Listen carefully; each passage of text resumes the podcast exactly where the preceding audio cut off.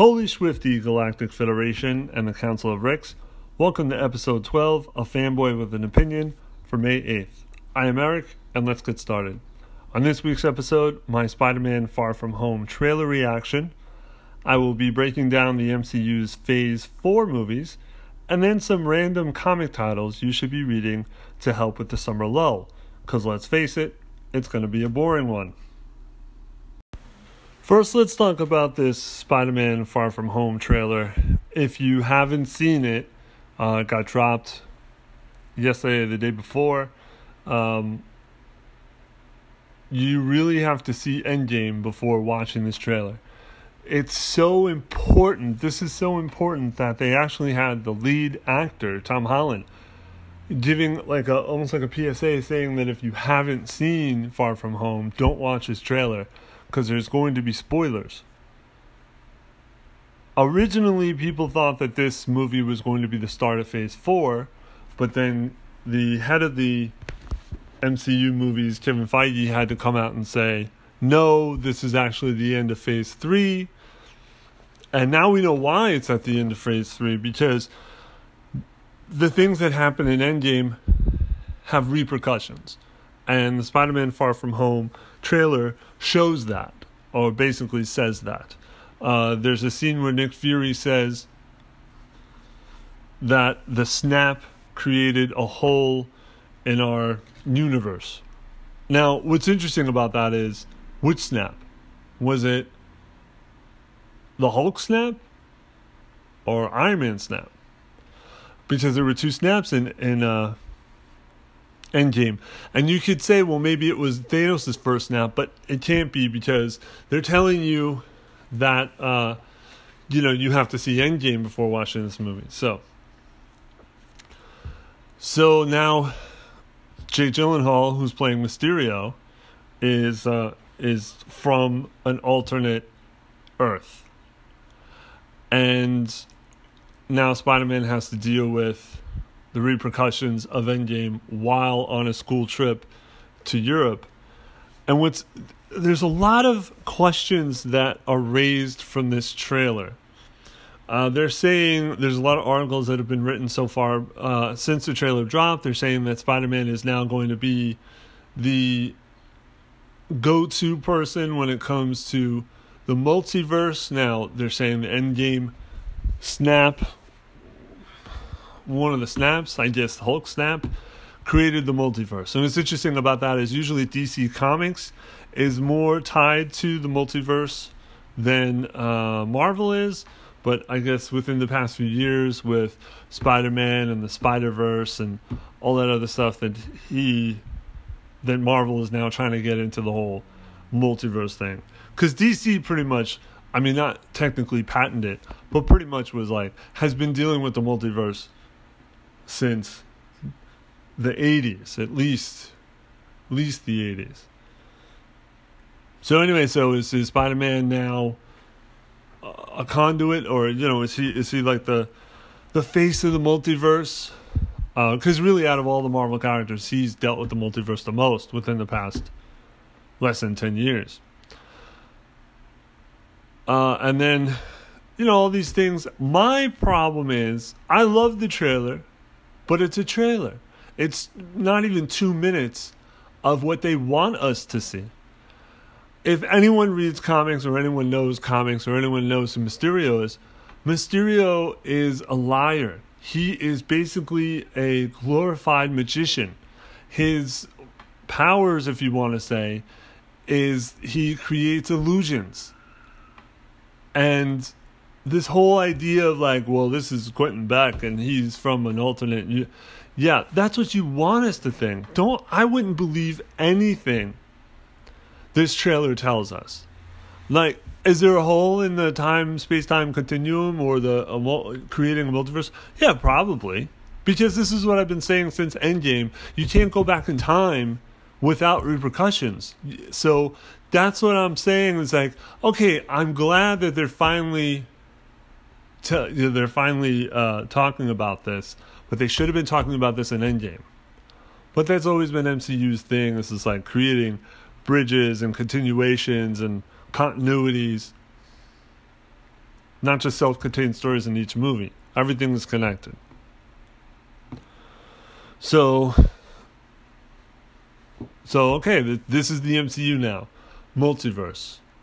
But I, I'm I'm having a hard time believing that that's where Mysterio's from. And also the fact that uh, Nick Fury, he drugged Ned, and uh,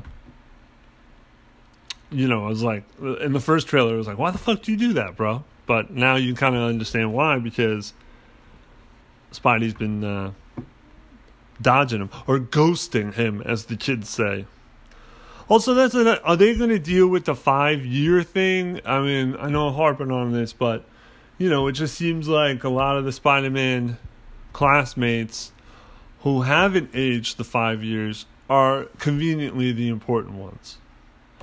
Anyway, I'm very interested. I'm definitely want to see this movie, but again, I'm not going to take everything they said in the trailer to heart. There's all these what ifs and possibilities. Let's just wait till the goddamn movie comes out first before we start making our conspiracy theories or uh, bitching about shit. Now I would like to go down the list of upcoming MCU movies titled Phase 4. Some of these are confirmed, some of these are unconfirmed. I'm going to go down the list and specifically say each title, whether it's confirmed, unconfirmed, or whatever. So, Endgame and Infinity Saga are over. I mentioned previously that Spider Man Far From Home is going to be the end of Phase 3. Apparently, that movie is going to open up parallel universes, potentially. Uh, there's rumors that the Fox properties, X Men and Fantastic Four, might now join the MCU because of that parallel universe theory. Who knows? I'm, you know, obviously things are subject to change. So phase four is supposed to be movies that are going to come out between 2020 and 2024. And here's a list of confirmed and unconfirmed movies. First is Black Panther 2. So Ryan Coogler is back. He's going to write and direct the script. Filming is supposed to take place somewhere uh, between 2019 and 2020 or 2020. Uh, I'm a, I'm hope this doesn't go down like Iron Man did, where the first one was really great and then they kind of like lose it, uh, falls off. Hopefully they they'll learn their lesson, and the first one was so good. I don't know. Sequels are always hard to tell. They can go up or they can go down. There's plenty of sequels that have been shittier than the first one, but fingers crossed on this. They've they've got some good potential. So the next movie is going to be Doctor Strange 2. This is in development. A script is currently being written. I can't see them not doing a sequel to this movie. As far as all the MCU movies go uh, financially, I don't know how high up Doctor Strange, the first Doctor Strange, is in that list. It's probably on the bottom top 10, if even the top 10. But because his character was so popular in Endgame and uh, Infinity War, I can't see them not doing a second movie. I really enjoyed the first one, so I'm sure they will. It's just it doesn't seem like they're in a rush to make it. Unlike this next movie, Guardians of the Galaxy Volume 3, James Gunn is back. And now we have Thor in in the team, the as Guardians of the of the Galaxy. Uh, so that's going to be an interesting dynamic rumors that they're going to introduce Adam Strange, which doesn't make sense to me because Adam Strange was very important in the Thanos Thanos uh, storyline, and now that Thanos Thanos is dead, uh, what's kind of the point? But it was kind of teased at the end of Volume Two. Uh, the whole cocoon thing at the end of uh, Guardians of the Galaxy Volume Two, that's uh, basically a reference to Adam Strange. Uh, they might, rumors are they might even introduce Quasar, which is a C list character, uh, just another space character, quantum. What does he got the, the things around his wrist? Quantum bands, which is kind of like similar to the original Captain Marvel's powers. I don't know. But um, James Gunn is back, but they're not going to be filming this movie until after he finishes Suicide Squad 2, which I don't know when that's going to be.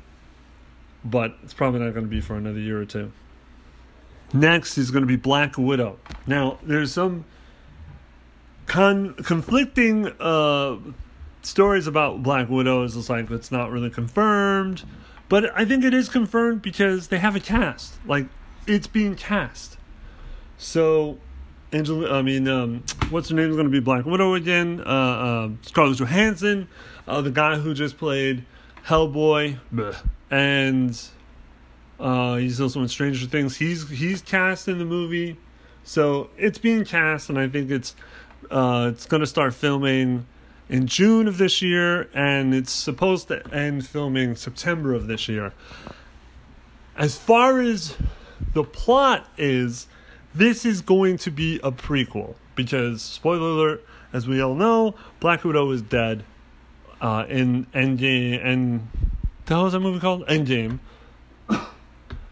Almost called it uh, Time Heist, and so it's going to be a prequel. It's going to be talk about how she started off as being Black Widow. I wonder, like, I'm sure they're not going to do this, but I think it would be interesting because Black Widow is a title that has been held by other people, at least one other person, and so it'd be interesting to see, like, how she gets out of the the Russian program, and someone takes her spot, and then she then has to fight her. I think it's interesting. Anyway, they, like I said, somewhere between 2020 and 2024, but they are going to film this movie in the summer. In this summer. The next movie, again, conflicting stories. This is confirmed, unconfirmed. The Eternals. I think we all pretty much know that they're going to make this movie uh, because they've already. Well, they haven't officially cast Angelina Jolie, but she's in the talks. I'm sure any day now we're going to get a article coming out, so articles coming out saying that she's cast. The movie's supposed to film in September 2019 to January of 2020. Uh, I I really be to be honest, I don't know why they're making this movie. Um, I don't think Angelina Jolie has the star power that she once had. I think the most recent thing that she's done that people know her from is getting divorced from Brad Pitt. She just doesn't have, I don't think she really has the draw that she used to.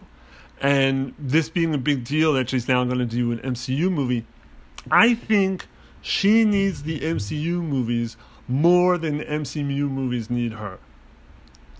I keep saying M- MCU, MCU. So, also, the Eternals is pretty much they're kind of like gods. I mean, if anyone knows DC's uh, book called The New Gods, DC's going to be making that movie, and that's going to be a, a bonkers movie. But only because the the story is weird. It's like it's almost like Thor. They're gods, but they live on other planets. And I think Marvel caught wind of DC doing New Gods, and we're like, we got to do something similar. Let's do. You know, they already fucked up the Inhumans. Let's do uh, the Eternals. And the problem with the Eternals is they're not very well known, even in the comic book world. Uh, they haven't had a title in a long time.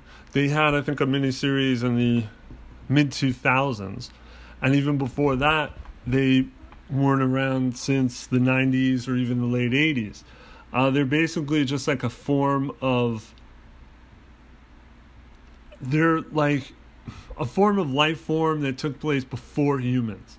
So they were created by the Celestials. and Celestials are supposed to be like, those are supposed to be gods, gods who formed the universe. And so they created the Eternals, which who lived on Earth uh, before humans, and really they represent like a pantheon, pantheon of of gods. You know, one guy could run, one guy could do this, someone's this, blah blah blah. They're like gods. Um, yeah, it's pretty boring, um, but I don't know. Still interesting to see. I'm not gonna rule anything out, especially with just not seeing anything. But again, Angelina Jolie, I'm not interested. I mean, I'm not. I'm not interested. Like I'm really just just at this point I don't care. But I still need to see something first. She's not that great of an actress and again, it's just like, you know, they make a big deal out of it. It's like, so? She's to be in a movie. Who cares? But again, that's going to film sometime in uh, the end of this, towards the end of this year, September, and then the beginning of 2020. And then the next, the last movie that's sort of been con- confirmed is Shang-Chi. And again, you might be asking yourself, who? So, Shang-Chi was created in the 70s. He, you know, in the 70s in America, there was a big craze for martial arts, mostly kung fu. Uh, there was a lot of movies coming from China that people were watching in the theaters. Uh, it, there was a big interest in like Bruce Lee. Uh, that carried over into TV shows uh, like Kung Fu, and then in the '80s, we you know America was just like obsessed with martial arts movies like like Chuck Norris and Jean Claude Van Damme and a lot of other people that no one knows. Uh, so Marvel, I mean DC did it too. DC had a, a character in the Legion of Superheroes called. Wait for this. Uh, imaginary, you know, this. Uh, um, wait for this name that just screams creativity. Karate Kid. Oh, amazing. Really thought long and hard with that one. Uh, so there was that. There was also a character they created called Richard Dragon. Obviously, Marvel had Iron Fist as well. Um, the issue with these characters is they're white. So they're you know they learn all these secrets of the East uh, from the East, and they're white. The difference is Shang Chi is not white; he's Asian, and frankly, he pretty much looks like Bruce Lee. Uh, the character characterization of him is not very stretched. You know, you look at him and he just looks like Bruce Lee. So, but at least Marvel did something right that they made him Asian and not just whitewashed like all the other martial art characters that they had. So basically, Shang Chi is fighting against his father. His father's like a he's like a um, leader of a gang. What what the hell is his name? Uh, he's like a leader of a gang, like one of those big gangs, and Shang Chi is just kind of against it. Uh, it'd be interesting to see who they're going to cast in this and how they're going to go down. Um, you know, because like I said, he at one point in the beginning he did look like Bruce Lee. Um, Fu Manchu, his father's his father. So his father was based on a pulp villain called Doctor Fu Manchu, and they Marvel had acquired the rights to that character. So they took an existing character, and they they gave him a son, and the son go you know basically dedicates his life to stopping his father. So, I mean, I'm interested. You know, uh, you can make the joke that they're really scrapping the the bottle of the uh, bottom of the barrel, but again, it would be interesting to see. Uh, it would be really nice is if they if this movie took place in the 70s or the 80s, and it kind of made it look like an old school kung fu movie or, or what have you. Uh, the um, the director, I think, is also Asian which again is is nice. But I'm really uh, this is one of the ones I'm really interested in seeing. You know, it could go either way, like most of these movies. Uh, but filming is not going to start until the Eternals is done, which is bullshit.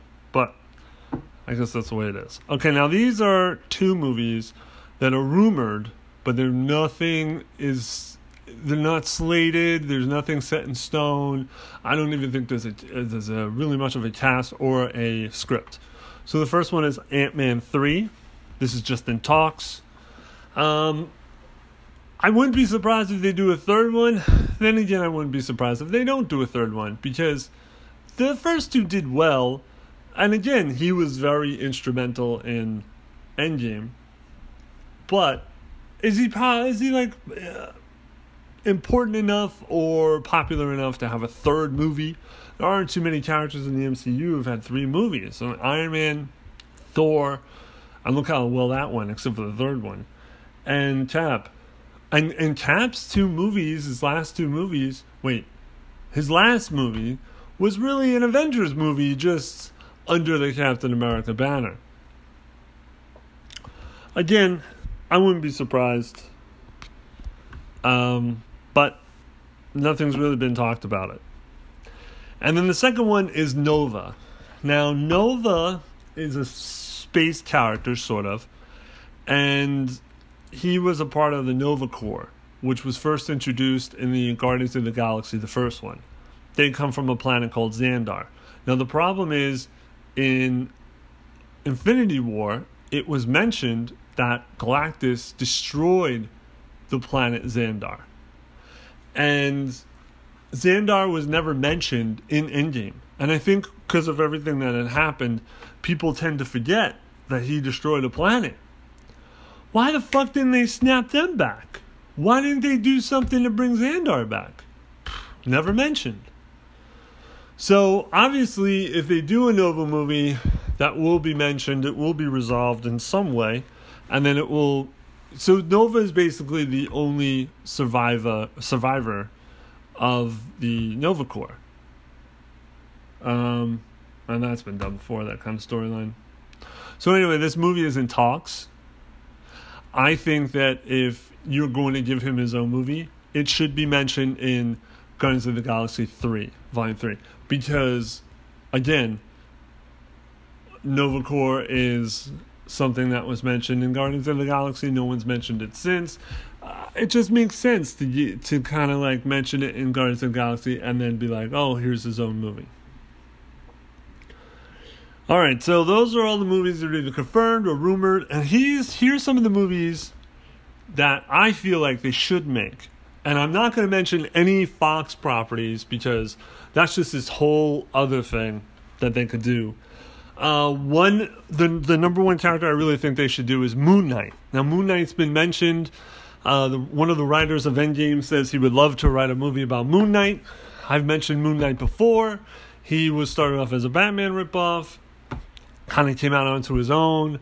Uh, he has um, split personality, uh, multiple personality and he thinks that he's like the avatar for an Egyptian moon god. Uh, there's been times when I think he's been written that he has superpowers in the moonlight. I don't think he, he that happened in the beginning, but he's a very nuanced character with a lot of layers. Uh, he's more than just a Batman ripoff. He really is, and I really think that he's the character that uh, has a really strong following to it, and I think that he really could be done well. Uh, yeah, obviously he's going to be dark and brooding like Batman, but unlike Batman, he's fucking insane. So, yeah, he's kind of violent and he's fucking insane. Uh, he's also got money like Bruce Wayne, and he's fucking insane.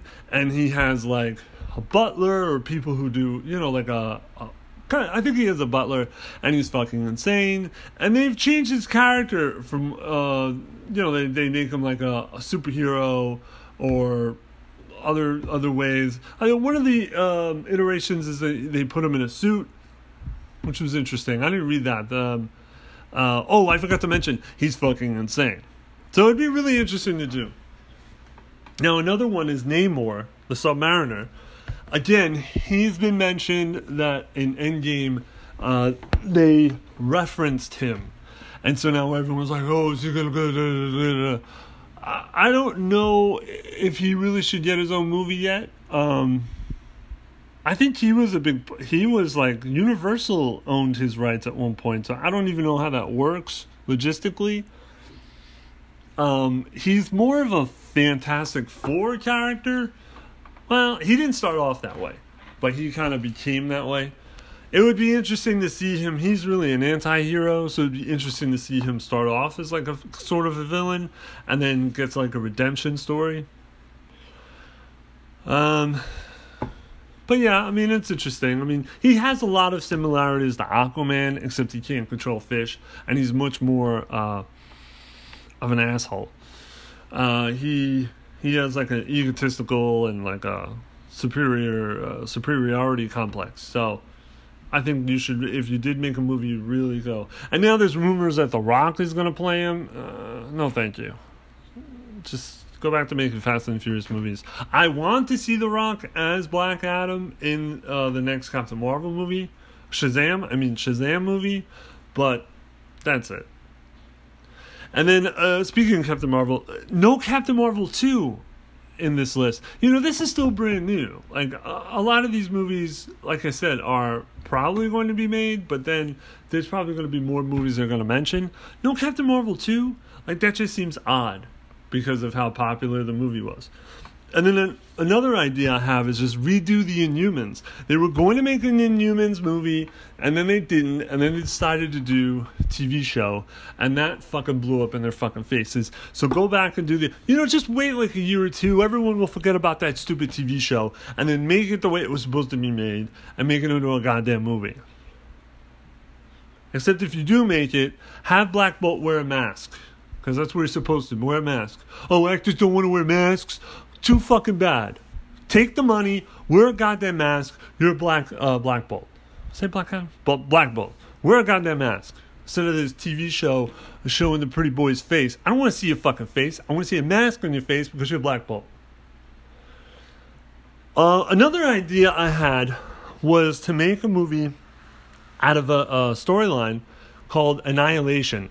Now, I don't think they're being able to do this. I did say I wasn't going to mention any Fox uh, properties, but Annihilation deals with all of the space Marvel space characters.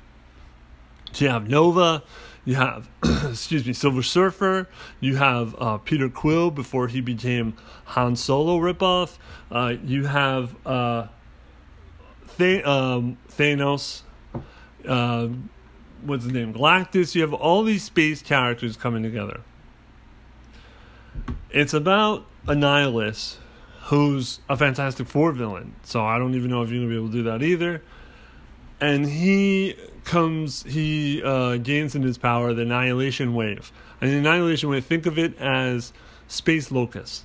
So they're basically like this wave of creatures that will pretty much destroy, will just come and just destroy anything. I think this wave had killed a planet, at least one planet. That's how powerful they are. And Annihil- uh, Annihilus controls this wave. And this annihilation wave is targeted for Earth. So the whole point is all the space characters, humans and non humans, try to come together to stop this annihilation wave and it's a pretty awesome uh, storyline because it redid a few characters. Like one of the problems I've always had with Drax in the MCU MCU movies is he's stupid, and the Annihilation series changed him into being extremely smart and like a tactician and just deadly. He didn't make stupid jokes. He just he beat the shit out of people, and another character, I think it was Ronan the Accuser, which was also in Guardians of the Galaxy. They kind of redeemed him and changed him. So it was a really awesome series trying to stop this annihilation. And the whole point of the annihilation was this was going on at the same time as Civil War. So America was having this little, you know, fight between heroes Meanwhile, there was a fucking wave of space locusts coming at them, and they had no fucking idea. And when it was stopped, spoiler alert, it was stopped, it was like the space characters, Nova and Peter Quill, before he was a Han Solo ripoff, was like, yo, you don't even know what the fuck we just went through. You're having a little spat between friends. Your whole planet almost got devoured. So go fuck yourself. And I think it would be an interesting movie, but again, you're crossing into other properties, and Thanos is supposedly dead. So I think you could still do it, but I don't know how powerful it would be if you had to win, you know go around that that kind of red tape. Another uh, idea I thought was uh, Sentry. Sentry is Sentry's a, a funny thing. Uh, so this writer, Paul Jenkins, um, he created this character Sentry, and it started off as a hoax. So basically, Marvel had said that they had gone through their their like you know old uh, um, they went through their archives. Thank you, and they found this character that Stan Lee had co-created years ago in the '60s called Sentry, and that they just discovered it, and it was this brand new character that was supposed to be very uh, a part of the Marvel universe from its birth in the 60s. And they completely forgot about it. And it was these lost stories. So they they were like, he's back now. He's back and he's going to get a modern tale. And it's like the the Marvel universe has pretty much forgot about him, but now he's back. Well, it turned out it was just a hoax, just a way to get people interested in the book. And it tells a story about a guy who was a superhero, but now everyone's forgot about him, and he has like the power of a, a thousand million suns, whatever the fuck that means, and he's supposed to be Marvel's version of Superman. But the question is, is what if not only were you the most powerful superhero, but you were also the most powerful villain? So he has like a split personality that every time he uses his powers, his um, his vi- the villain, his nemesis, the void, also starts to get stronger the more he uses his sentry powers, and the void is inside him because it's like a split personality thing. And so there's a lot of like schizophrenia, a lot of like craziness, like um, some you know like losing your mind kind of idea.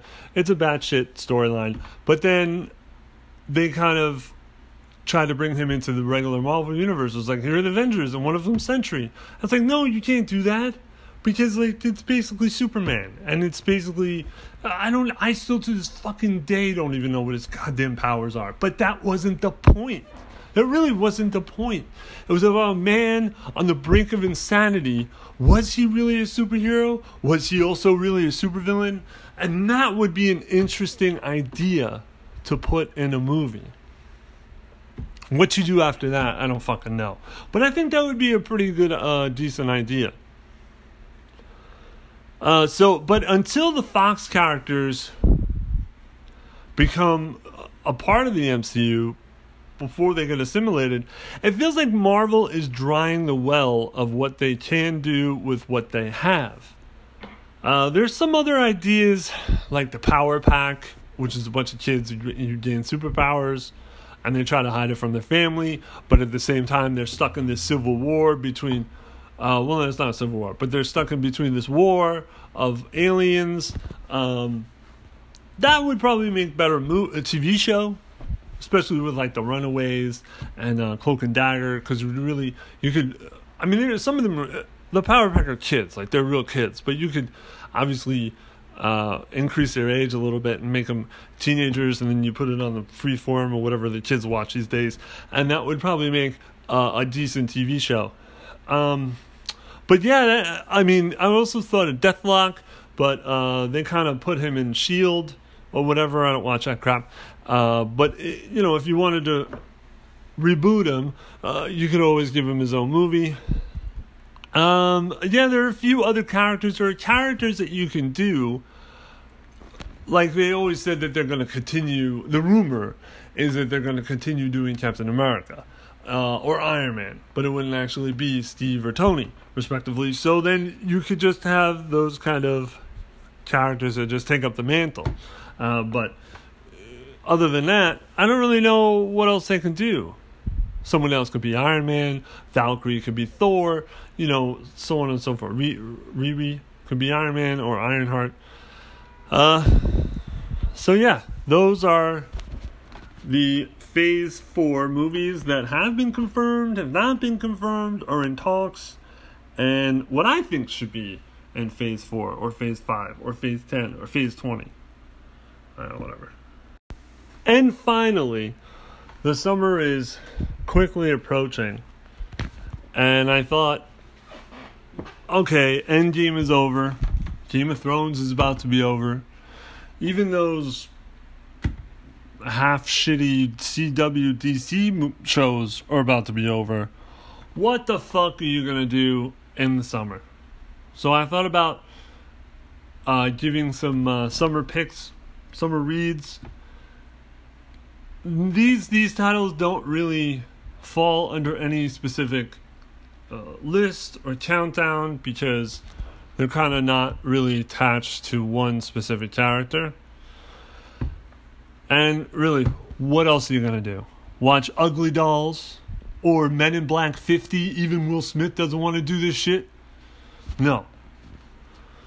So we start off with um, bookends a book called Marvels and a book called Ruins. R U I N S, Ruins. So Marvels was uh, was done in the mid 90s. It was um, written by Kurt Busiek and beautifully painted by Alex Ross. This is um four issue miniseries. It's basically a love letter to Marvel Universe. It's about a uh, photojournalist named Phil Sheldon, and it's his point of view throughout the Marvel Universe. So it starts off with the original Human Torch who was just like an android who could like turn himself on fire. And he really that character was really the beginning of what we know as the Marvel comics. Uh, him and Submariner, uh, Namor. So it takes place in the time it's supposed that in the time that the original comics came out. So it takes place in 1939, and it just starts from there. And it and it's called like you know the, the the age of heroes are referred to as like the marvels they're referred to as the marvels and so he sheldon it's just in his point of view and how the world changes and obviously it's supposed to be a metaphor for the way america changed. Uh, pre-war post-war the 60s so on and so forth.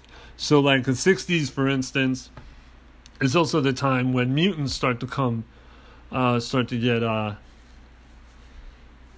become public, and it really is another analogy of the civil rights movement or even homosexuality, where when they are becoming more public, people start to turn against them because they're different, and so that happens during the '60s. Um, also, worth mentioning Fantastic Four wedding uh, between Sue and, and Reed, uh, Galactus coming and trying to devour our our planet. So all these things are in the eye of Phil Sheldon. While he gets older and he starts to have kids and he settles down in the suburbs, which was a, another, you know, about the American dream and all that crap. It's beautifully painted, very well written, and it really, it's just, it's the art is like photorealistic. And it's painted, like hand painted by Alex Ross, uh, who's like one of the best artists. And Busiek is one of the best writers. It's a really great book, and anyone who has read more than two Marvel comics should definitely read this. Uh, it's it's definitely something that's hard to put down uh, because it really does touch on all of the famous and important uh, stories within the Marvel's comics. He even mentions, you know, all the way up to Spider Man and and all that stuff. So great book. Now, the book end of this is a book called Ruins. Uh, what's interesting about Ruins is it's a parallel Earth so it's kind of like Marvel's version of uh, Elseworlds or a What If kind of thing. It's a two issue miniseries. And it was written by Warren Ellis. Warren Ellis is a very well respected, famous writer, but he has a tendency of writing cynical stories. Uh, he's also known as being a futurist, so he writes a lot of sci fi stuff. Uh, but this is different to what he usually writes.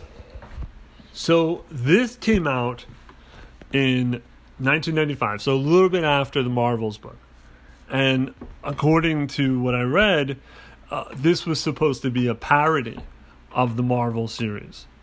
And it's set in a dystopian uh, future, a uh, dystopian version of the Marvel universe. So the reason why I say it's a bookends is because where Marvel's talks about the trials and tribulations of America during the superhero age.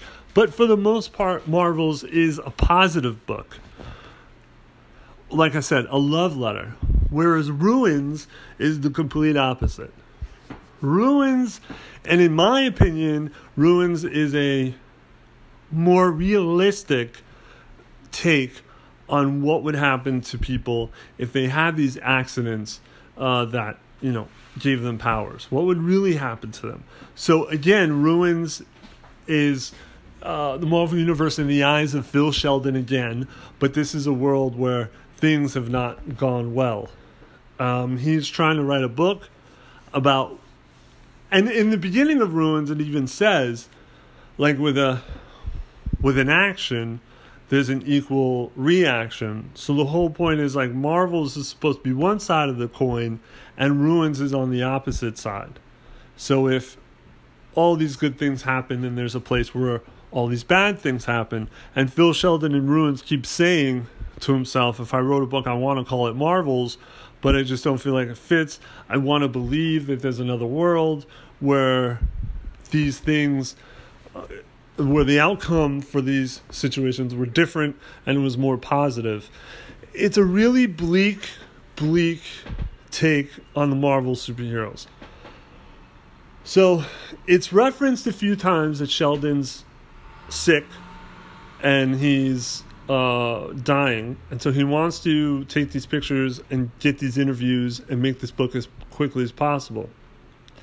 And so it takes he talks a lot about what we know as heroes and what's happened to them in this uh, world.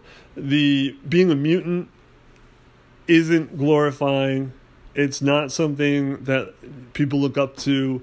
Uh, not that they do in the regular universe, like I briefly just said, that they, they treat them like shit, but this is worse. They're put into like prisons, and a lot of their mutant powers are more like afflictions. Um, Shadowcat is a famous X Men who can phase through objects. Well, in Ruins, she has a very difficult time uh, being able to solidify herself to the point where she got stuck trying to escape and they had to remove parts of her intestine uh, because it was infused with the jail cell that she was trying to escape from. So people have a hard time maintain, you know, like um, controlling their powers. One of the biggest scenes is Magneto. He's wearing a harness that's controlling his, um, you know, magnet powers. And somebody hits it and it breaks and he's in a fucking airport and he just starts going uncontrollably and like fillings are being ripped out of people's mouths and a fucking giant 747 gets attracted to him and he can't stop it and it ultimately kills him. I mean, this really is like a who's who in the Marvel universe, and let's see what we could fucking fuck. How how can we fuck them up? And a lot of these accidents that happen in the Marvel universe came from radiation. And what happens in real life when you're um, exposed to radiation? Uh, not good. It's you plus radiation equals not good. And so that's you know, mentioned a lot. The original Captain Marvel, he was from the Kree. They tried to take over, in this version, they tried to take over the world. Well, turns out their atmosphere, our atmosphere, doesn't work well with them and they all get cancer. So they all get put into a basically a concentration camp where they're treated like lepers because their their their faces are literally filled with cancer and they're falling apart. Uh, Sheldon goes to look for Rick Jones, and Rick Jones is famous for being friends with Bruce Banner, who became the Hulk. Rick Jones is the reason why Bruce Banner accidentally became the Hulk. So this Rick Jones is a fucking drug addict, and Shel- Phil Sheldon's trying to get the story out of him, and he tells the story about Bruce Banner. And when the gamma bomb hits Bruce Banner, he doesn't become a giant green behemoth. Oh, no, no, no. His body pretty much gets riddled with tumors. And it's almost like it tried to create a second persona, but it just fused with um, Bruce. So now he's got like four arms and he's just he's just riddled with tumors and cancer and his body's just falling apart and the government whisked him away and just locked him up. And now, you know, seemingly Rick is a drug addict, but actually he's hooked on a drug that's cancer patients use. So he's now obviously been affected with whatever Hulk was affected with, just a little bit slower form of it. Uh, what else? Um, I mean, Phil Sheldon's like doing an interview, and then a body just falls out of the sky, and it's fucking Punisher that you know shot in the head. That we're just supposed to assume he must have been shooting drug dealers, and then I guess they just got the best of him eventually. Um, there's a there's a story being told about Silver Surfer that he literally just opened himself up and uh, killed himself. Uh, he he unloaded the power cosmic, and I think that's what made the Kree sick and then they tried to take over Earth, and then the power cosmic all gave them cancer. A lot of cancer in this book. A lot of cancer. Hulk, Silver, uh, obviously Captain Marvel and his his people. Uh, the Fantastic Four. I mean, Sheldon talks to the Thing, and the Thing tells him how Reed wanted to go up into space, uh, and and Ben thing Ben was like, no, the the shuttle needs more shielding, and Reed's like, oh, I don't want, I got to do this, I got to get there first before the Russians, and then they go up there and they hit a bunch of like cosmic radiation, and because the ship didn't have the shielding, it killed Reed, Sue, Johnny, and Doom. Because Doom took Ben's place in pilot piloting piloting the rocket, the ship. So Ben didn't go. He's fine, and he's telling Phil, "I wonder if uh, we would have been okay if I had been pilot, piloting the rocket." But they're all dead. I mean, there's pictures of like Reed's body stretched out, dead, and parts of Sue. They said that it took them a while to even find Sue because she was all invisible. This is a fucked up book, man. This is a fucked up book, and it ends really bleak. But it's just an interesting tale of like, what if? What if some of these things might have been realistic? Um, I'm actually, to be honest, I'm actually surprised that Marvel allowed this book to be made because, um, you know, it just it it's so bleak, and it's like, you know, it started off as a parody of Marvels, and you could kind of see and it ends really, really dark, really dark.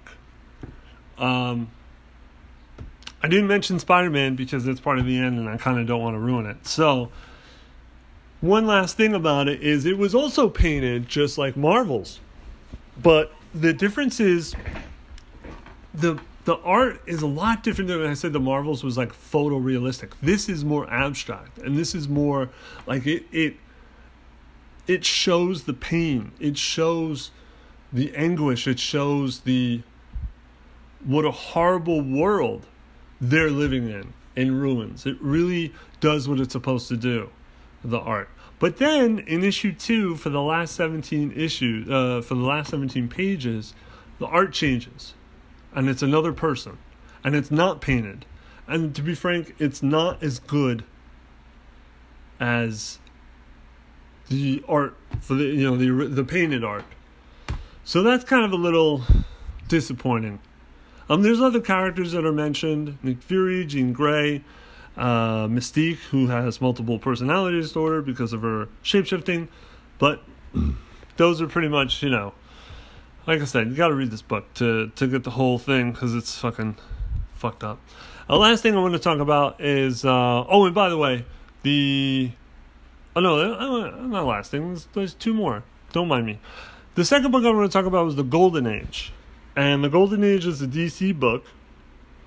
And um, if if you're not familiar, comic books are broken up into ages. So the first age is the Golden Age, which takes place from 1938 to 1956.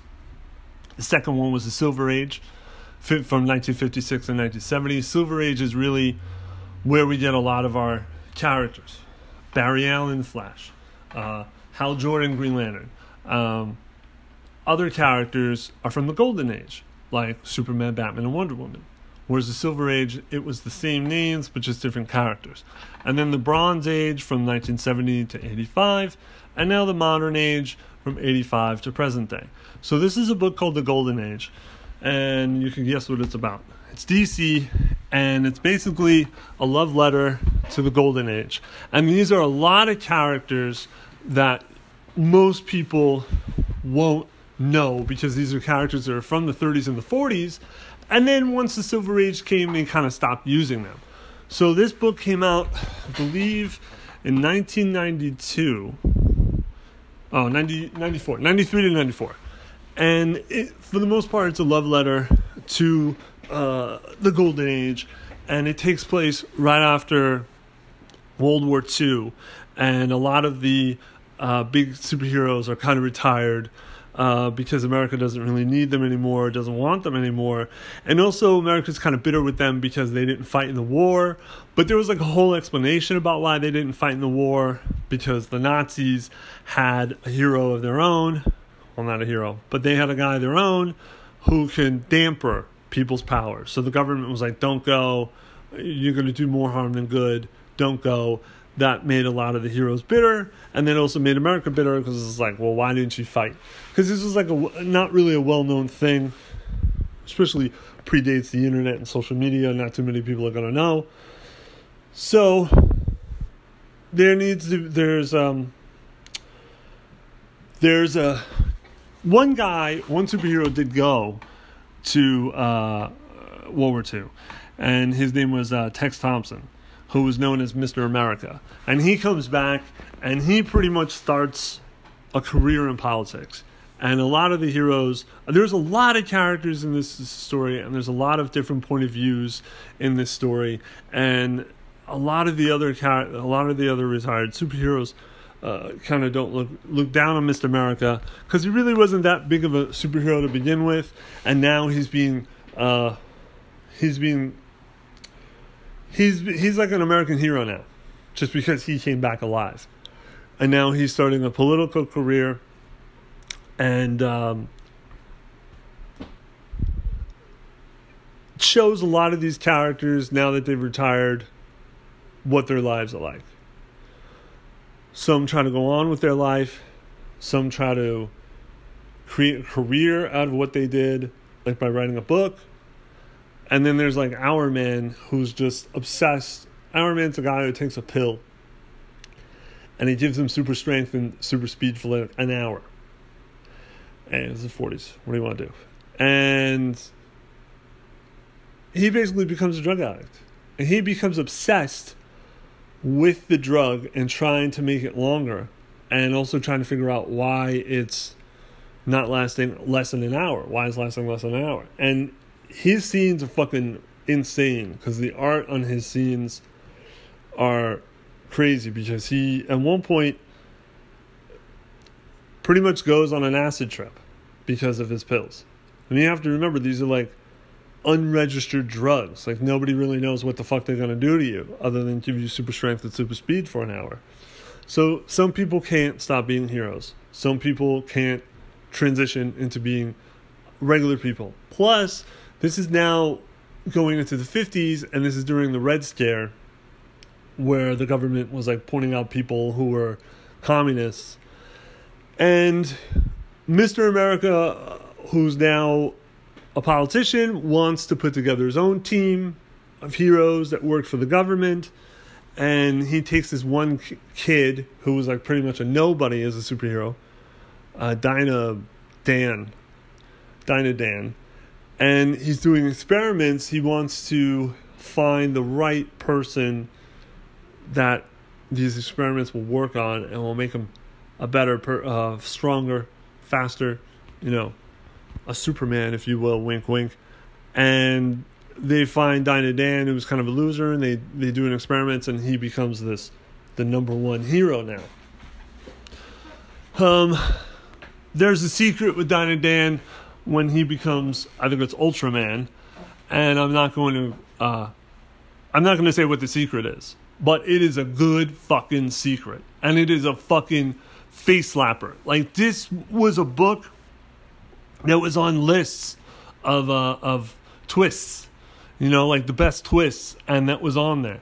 And there's also a man named Manhunter who also went to to Germany during the war, fought for the Americans, and he is pretty much going through PTSD because something happened to him while in Europe that fucked him up that he keeps having these terrible terrible nightmares and it's an interesting how everything comes together.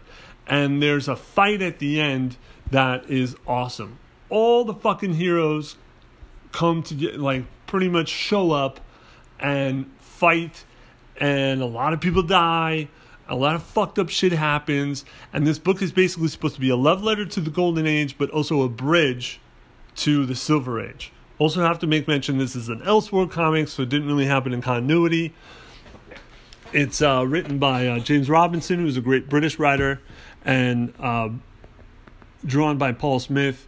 This is definitely a great fucking book. It's four issues. It's on the DC Universe app, um, and and Marvels and Ruins is also on the Marvel app. And the last thing I wanted to talk about real quick was a Batman story called The War of Jokes and Riddles, which I just recently read. It's from uh, Batman number 25 to 32. This is a, a, a, newer story that just came out like a year or two ago. It's uh, Batman. You must have heard in the news all this shit about Batman marrying Catwoman. Uh, spoiler, it didn't happen. While they're dating, before they get married, I think he had already uh, asked her to marry him. While they're engaged, he wants to tell Catwoman a story that took place in his second year of um, Dark Knighting, his second year of his war on crime. This takes place in year two. Riddler and Joker uh, have decided to start a war with each other because they both want to kill Batman, but neither one of them want to share in killing Batman. So they want to do it themselves. So the Joker's like, I don't want you to kill him, and Riddler's like, I don't want you to kill him. So they fight each other. So they basically draw a line in the sand, and each one gets a lot of other supervillains to help them. Um, Joker has like Deathstroke, where Riddler has Deadshot. Uh, one has Clayface, the other has Killer Croc, so on and so forth.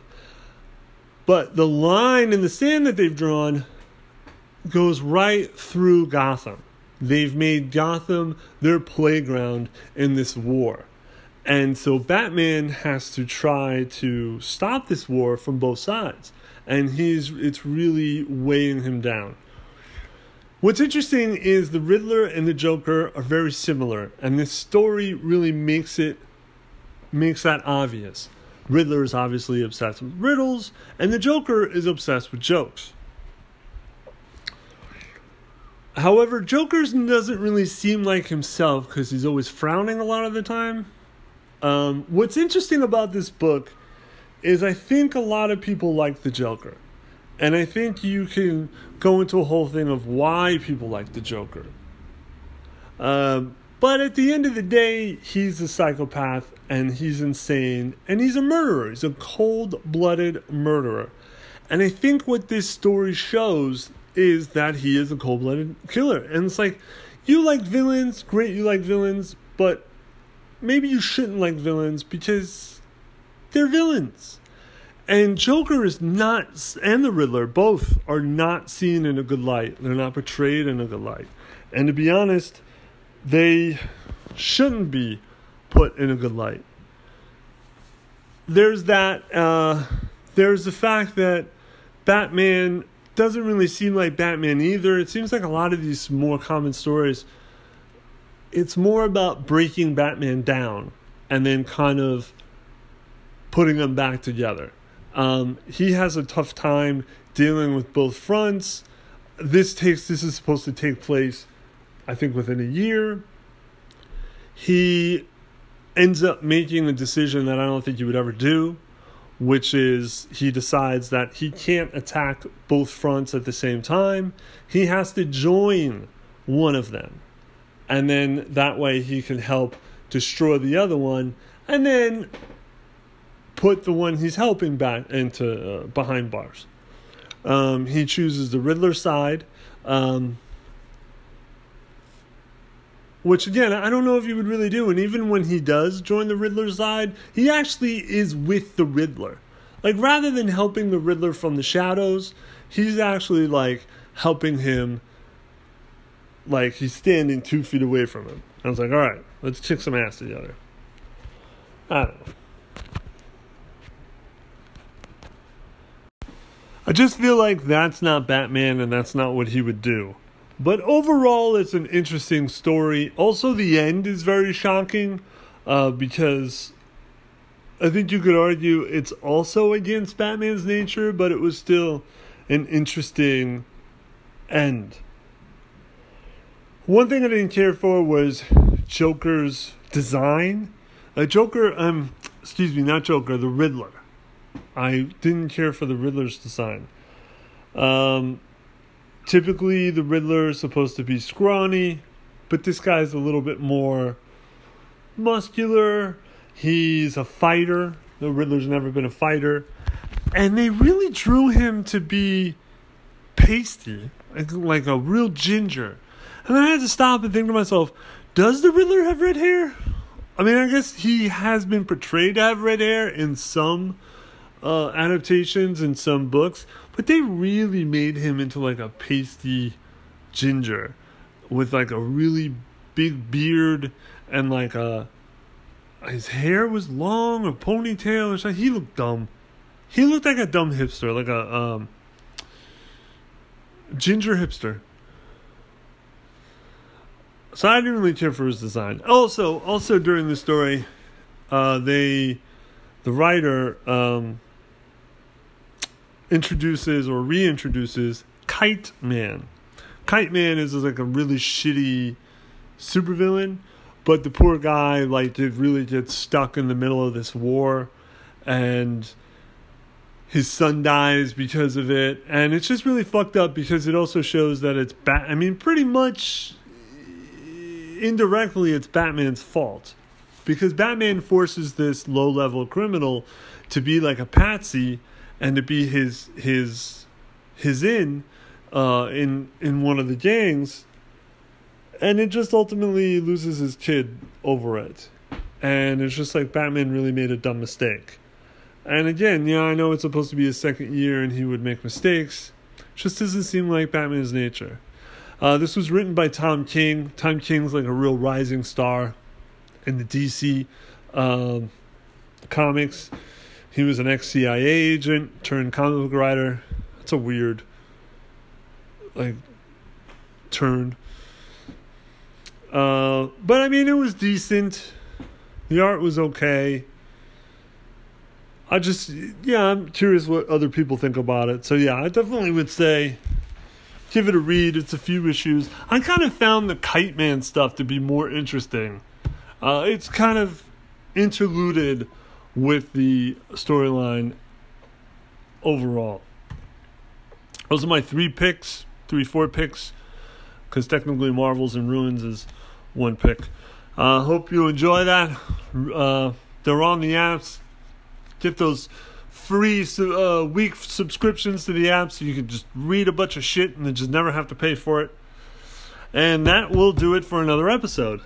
Don't forget, if you have any questions or comments, you can contact me at the Gamerish email address. gamerish537 at gmail.com. Also, join the Gamerish group on Facebook. And now we're on Instagram with Gamerish underscore pod. You can find me on Twitter and Instagram at fanboy with an opinion. Thank you for listening. And until next time, I have been a fanboy, and this has been my opinion.